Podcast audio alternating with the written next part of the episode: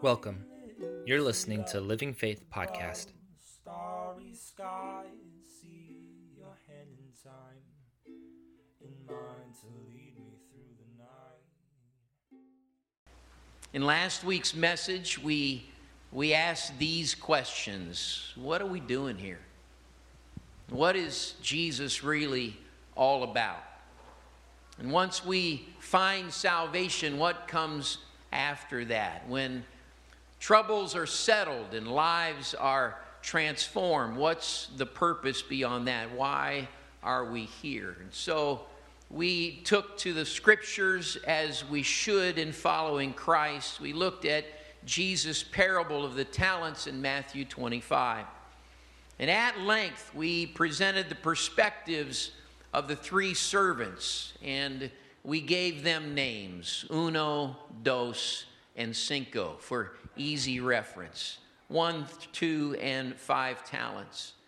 From Uno, we learned what not to do. We thought about how long the master had been away in the parable and wondered if Uno ever gave second thought to his decision to bury rather than profit what had been given him. We explored possible reasons that he gave himself for disobeying his master. And we found in Scripture actually he blamed the master for his own inaction. Ultimately, when he blamed, Uno blamed fear, but the master didn't accept that reasoning. The master called Uno wicked and lazy. And then he sentenced him to outer darkness and pain and suffering. Thankfully, the parable doesn't end there. We've got the examples of dos and cinco. We found the mindset of those two servants is very different. Dos and cinco see themselves as channels of the master's talents rather than reservoirs. They credited the master for their station in life and they willingly served as he requested. In fact, they saw the master's gifts as confidence that they would succeed. That gesture of him giving to them showed them his trust in them. And because of their mindsets like these, these two enjoyed at least four important blessings. Blessing one, all who try succeed in the kingdom of heaven. Trying is what it's all about. Profitable servants, blessing two, are promoted according to the master. Blessing three, few things become many things. And then the fourth blessing, an entirely different perspective on laboring in the kingdom of God. The master's invitation enter into the joy of your Lord. There is joy in serving the master. Now, those two, dos and cinco, their obedience not only kept them from the judgments that Uno suffered, but brought them wonderful blessings. And for more detail on that, if you're here today and you haven't listened or heard last week's message, now is the time to go back. Well, not now. If you're here today, please stay attentive. If you're watching online, yeah, now's the time. Pause Go back and listen to last week. But I encourage you to get that framework, part one, before we get into today, part two. In concluding that message, I, I said that message was more high level, looking from above, an overview. And today's message would be rubber meets the road. Uh, I might further explain it that last week we really talked about expectancy. What the Master desires of us. And this week we're going to talk practice. What does that mean today? What does that mean even this week? Particularly after our home became, quote unquote, an empty nest. Uh, my wife and I began enjoying restaurant dining as uh, it's an entertainment. We do it for a time out, a time away. After uh, 35 years, we still plan dates and have dinner together. After a long break in that habit during COVID, we're now starting to go back to restaurants again, as some others are. At this point, we find that many restaurants are not operating like finely tuned machines. If you've been, you've experienced, you know that many restaurants are still struggling. There's usually a reduced menu. You might go to your favorite spot hoping to have your favorite dish, and it's not on the menu anymore. They're dealing with reduced menus in order to maintain service. We found reduced hours, places not open many days. We've experienced some longer waits to be served. I remember in particular, we visited one restaurant. We were on a day trip on one of our days off where we plan intentionally to have a date. Am I getting that across? We went together and we were out of town. I, think we were in Sequim.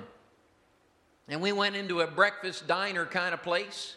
We've been there before. They serve some hearty meals. And we went in, and right on the hostess stand, right in the front, there's a, there's a poster there guests. And you read line after line after line, and they tried to eloquently and kindly say, as best they could, yeah, don't expect much. That's the message of what was on the hostess stand. We can't guarantee anything, but come on in if you want. Uh, interesting. Interesting. We've been in places where, you know, the restrooms are not as clean, tables are not as clean. Sometimes, let's be candid, the food isn't as good as I remember it being. The experience hasn't been as enjoyable. Many restaurants, as we know, have simply closed.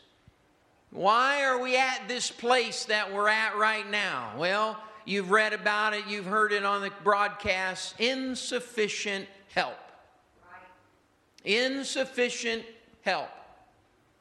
Someone's got to be there to welcome the diners in and seat them to their seats. Someone's got to determine what the menu is. And having done that, someone's got to make a list of ingredients to fulfill that menu. And somebody's got to go to the grocer or order with the delivery service and make sure it comes in. Once it's there, somebody's got to separate the groceries what's frozen, what's fresh, what's going to be refrigerated. Somebody's got to prep those groceries. So they're ready for the meals and somebody's got to cook them and once they're cooked there's somebody working back of house and front of house. And somebody's plating those dishes and warmers. And somebody's notifying servers that they're ready. And servers are picking up meals and taking them to the tables. And somebody's visiting tables and making sure waters are refilled and are there any needs. And all of those someones have to be available to work enough hours to keep a restaurant open for business. And, and right now,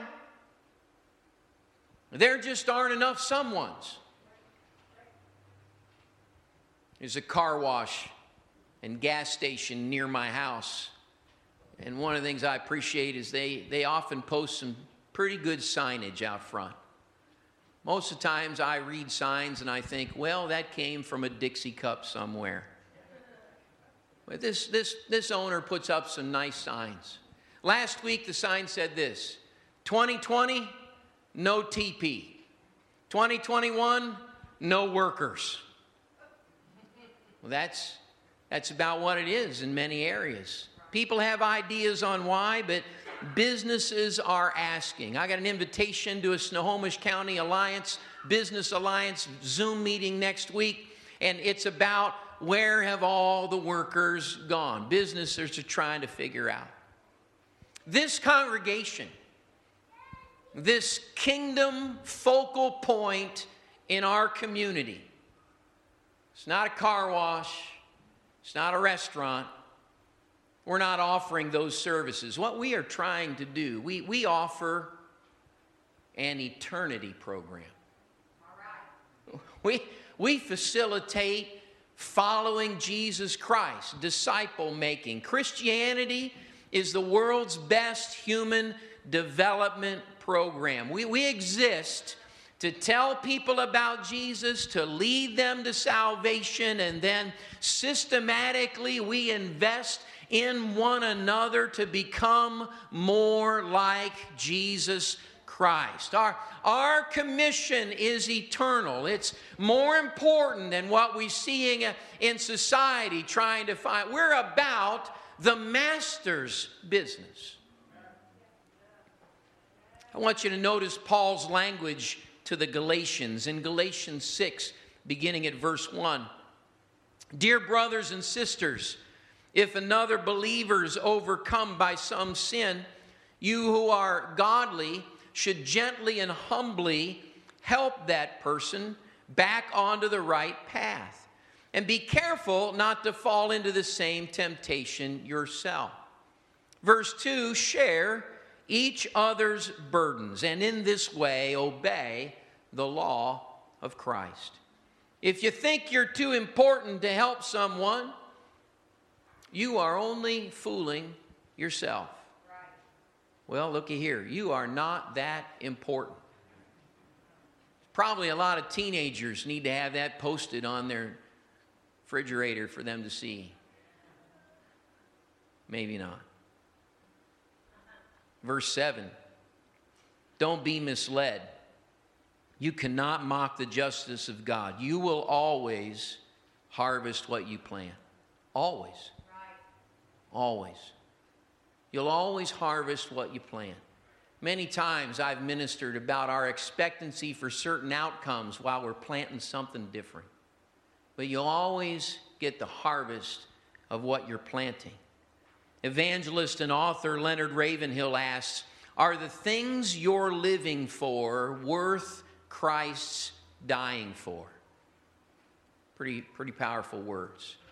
We always harvest what we plant. Verse 8 Those who live only to satisfy their own sinful nature will harvest decay and death from that sinful nature. But those who live to please the Spirit will harvest everlasting life from the Spirit. So let's not get tired of doing what is good. At just the right time, we will reap a harvest of blessing if we don't give up. That, that's for all who try to succeed. So let's not get tired of what's doing good. Just the right time, you reap a harvest of blessing if we don't give up. All who try succeed. So, whenever we have the opportunity, he concludes the passage, we should do good to everyone, especially to those in the family of faith. In the kingdom of God, whether we view ourselves as being the recipient of one talent or two talents or five, regardless of what we see, we are called to do good to all with what we've received, especially, the scripture says to those in the family of faith, especially to those in the family of faith. Within this family, this focal point here of God's kingdom here at Living Faith, there are many ways to do good. We need the master's servants to use their talents.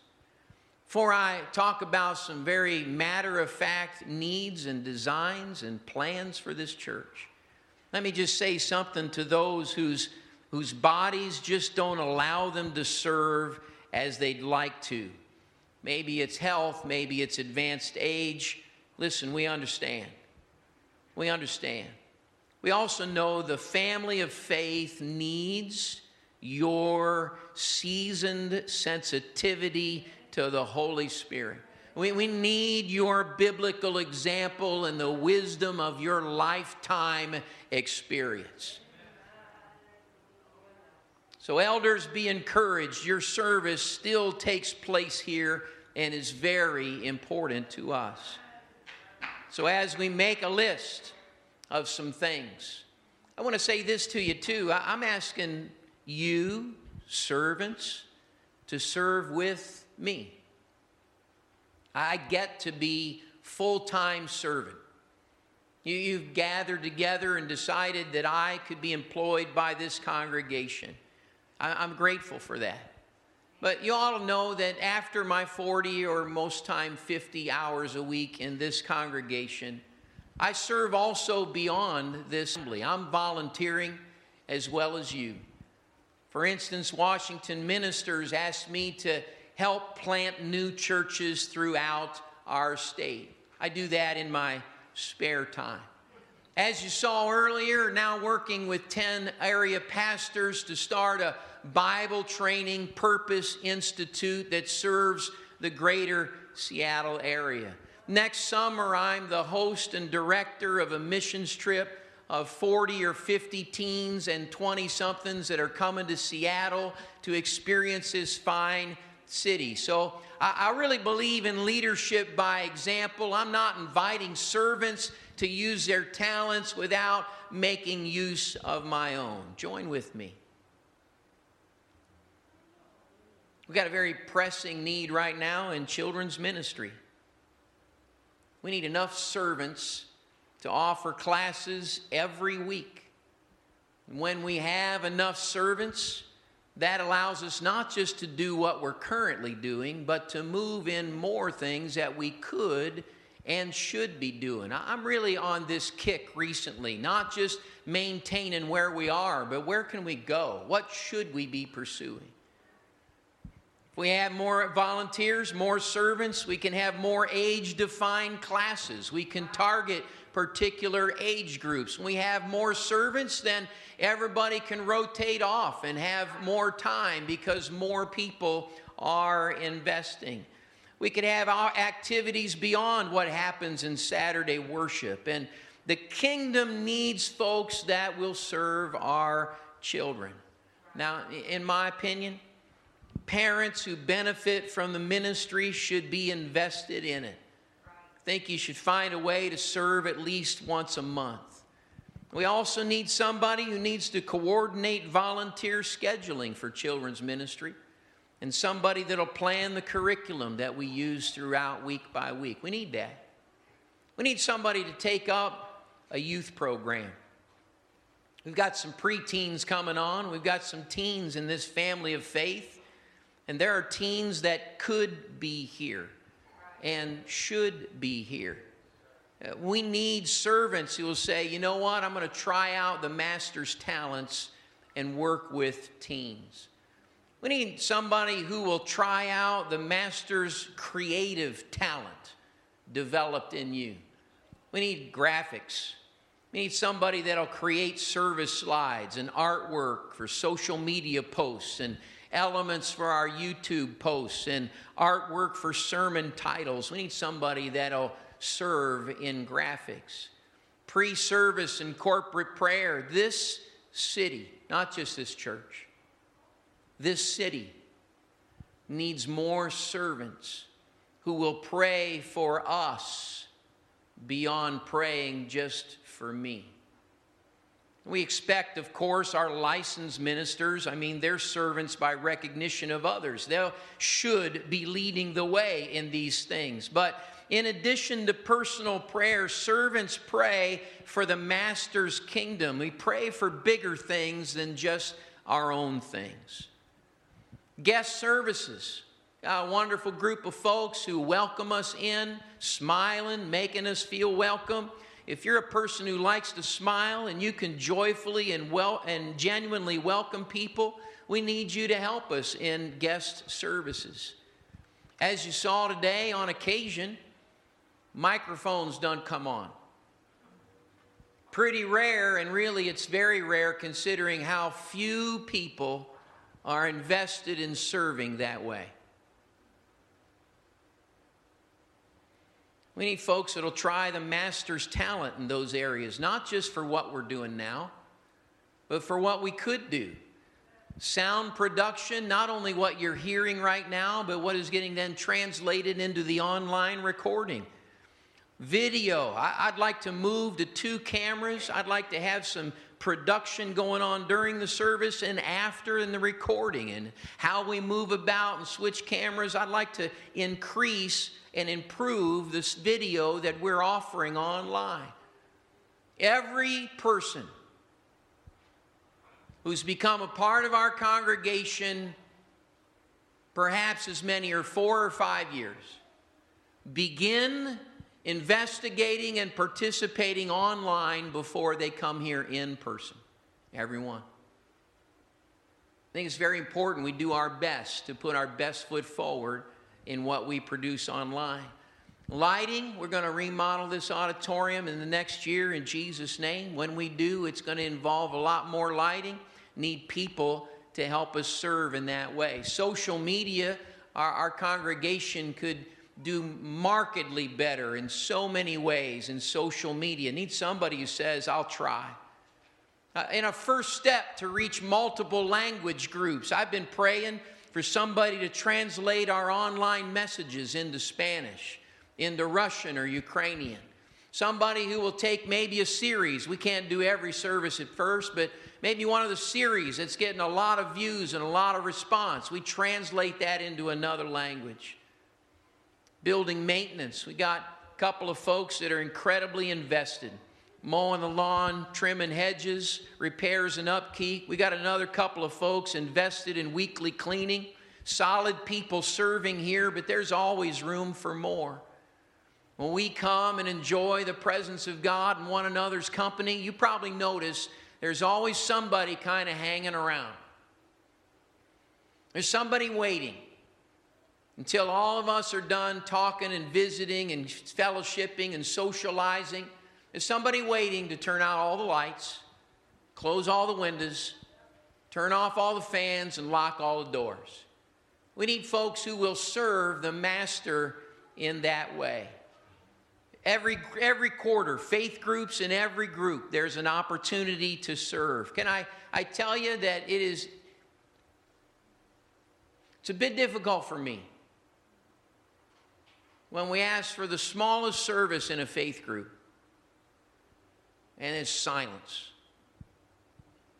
Hey, will you help us figure out how to do this? It's just a small task. Would you invest and participate? Will you coordinate with a few other people and do? I'm amazed at the sound of crickets. Will you serve? Intentional connections, intentionally meeting new people purposefully having conversations, getting into biblical dialogue, inviting people to a faith group, studying the Bible one on one with somebody. The kingdom of heaven needs some people that will try the talent God has placed into our lives. Everett Community College, it's one of my favorite places to volunteer. I spent an hour with Alberto this week talking about fractions, multiplying and dividing. Just had a great time building a relationship with him, helping him through some problems, talking through some things. After he left, there were some other tutors there, and the head of the tutoring program. Uh, they complimented what I had done working with Alberto. And the, the director of the program, without fail, says to me, Travis, how's the church doing? Have people come back? Are you guys able to have services? She asked me about what's happening here. I love that opportunity to meet people and for the possibility. She says that openly in the tutoring center, so everybody knows I'm a pastor. I'm welcome for the opportunity just to meet new people, and there might be a biblical conversation. I'm inviting servants. Will you join with me in intentionally meeting people? I've been praying since first year I was here. We've had group prayers about Naval Station Everett. Again, I have promoted it. We've enjoyed some military families here for limited times, but we ought to be serving the community consistently in the military. And I, maybe, maybe you're a servant who would try that course, taken at face value, the talents we mentioned last week are some kind of monetary amount. Involves the master's money, and we can all serve the kingdom with our financial support and tithe and offerings and missions and supporting the work in Monroe. There's, there's options locally in North America and around the globe. And I haven't covered everything, I'm just giving us ideas. Pastor, you know, I'm not sure what to do. I, I feel a bit inadequate. I don't think that I'm ready for that. I'll share a few scriptures and we'll close this message, and again, in a unique way. But the biblical response is to, I, am not sure, I, I feel inadequate. Here's what the biblical response is ignore what you don't have and use what you do have. That's all there is to it.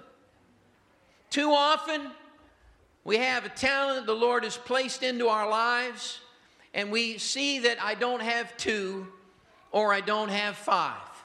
And therefore, I don't know what to do with this one. The Lord is not asking any of us to be something we are not or to use something He hasn't provided. His response is don't talk about what you don't have, use what you do have. In Acts chapter 3, Peter and John went to the temple one afternoon to take part in the three o'clock prayer service. Look at that. Prayer at the church. How about that? As they approached the temple, a man lame from birth was being carried in. Each day he was put beside the temple gate, the one called the Beautiful Gate, so he could beg from the people going into the temple. When he saw Peter and John about to enter, he asked them for some money. Peter and John looked at him intently and said, Look at us. The lame man looked at them eagerly. He thought, All right, I'm going to get some money. Verse 6 But Peter said, I don't have any silver or gold for you. This is Peter the apostle. This is Peter who is greatly used of God. You know what? Peter still had inadequacies. There are still things Peter didn't have. And you know what? He wasn't embarrassed by that and he wasn't limited by that.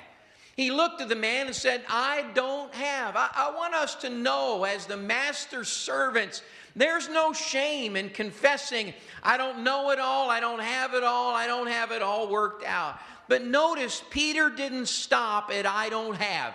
That's not the end of the story.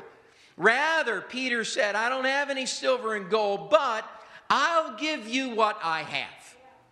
There's the key to serving the kingdom of God. I, know there's things I can't do. I, I know there's things I don't understand. I know there's things I haven't been gifted with. But I have something I can offer, and I'm going to offer what I have.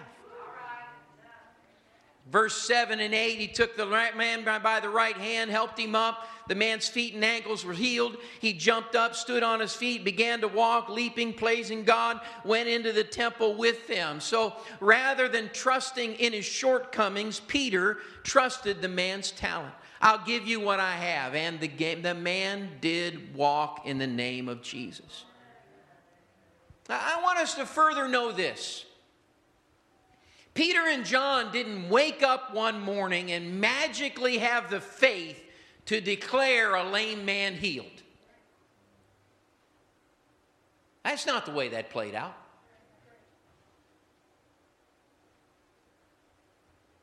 Faith like that can arrive in our lives as a supernatural gift of the Holy Spirit. There is a gift of faith that the Spirit uses out of nowhere. It's just miraculous. That has happened, that can happen. More often, faith develops with practice. More often, men like Peter and John, servants like these, began, got that faith because they practiced it along the way. For instance, look at John chapter 21. Several disciples are together. Simon Peter, he's the one we're talking about. Thomas, Nathaniel, the sons of Zebedee, and a couple other disciples. Simon Peter said, I'm going fishing. We'll come too, they all said. So they went in the boat, but they caught nothing all night.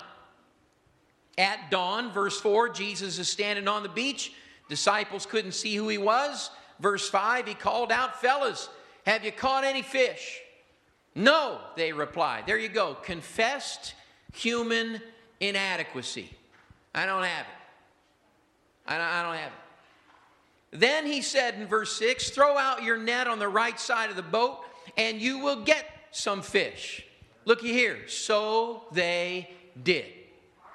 So they did. And they couldn't haul in the net because there were so many fish. Before Peter trusted the master to heal the lame man, he obeyed the master to cast a net over the boat and catch some fish. The master supplied.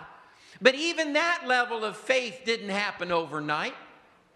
In Luke chapter 5, this had happened previously. When he, speaking of Jesus, had finished speaking, he said to Simon, Now go out where it's deeper and let down your nets to catch some fish. Peter responded, Master, question of inadequacy. But if you say so, I'll let the nets down again. There's a faith in the master.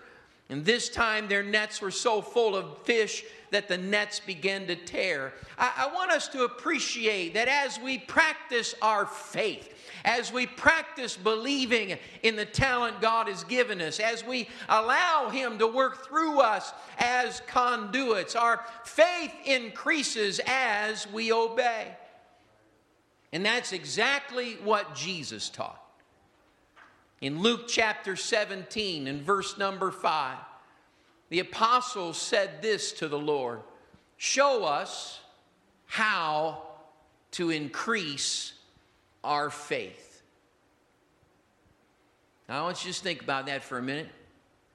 What, what comes to your mind? How do you increase your faith? Show us how to increase our faith. Maybe some of us are thinking about, well, I got to pray a whole lot more, increase my faith. Some of us are thinking, you know what, I need to go on like one of those 21 day fasts, and that ain't happening. So I guess I'll not have any faith. Some of us are thinking, I need to be serving God for, you know, I don't know, 30, 40 years to have that kind of faith. You're thinking tenure. I wonder if any of us thought Jesus answer. Look at the next verse. The Lord answered. If you had faith, even as small as a mustard seed, you could say to this mulberry tree, May you be uprooted and be planted in the sea, and it would obey you. Verse 7 When a servant comes in from plowing or taking care of sheep, does his master say, Come in and eat with me? No, he says. Prepare my meal, put on your apron, serve me while I eat then you can eat later. And does the master thank the serving for doing what he was told to do? Of course not. Look at verse 10. In the same way, when you obey me, you should say, We are unworthy servants who have simply done our duty. That's in answer to how do we increase our faith? To obey what he's asking.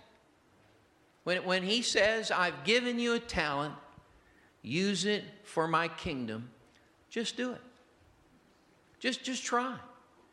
That will increase our faith. It's powerful how it works. Jesus said, Obey me. Just know that's your duty. It's fine to confess our human inadequacies. It's okay to humbly say, I don't have everything it takes. But living in that attitude is not acceptable. Servants say, I, I know I don't have everything, but He does. And He's asked me to do some things, and I'm simply going to obey. And when we obey, faith increases. And the Master blesses those who say, you know what?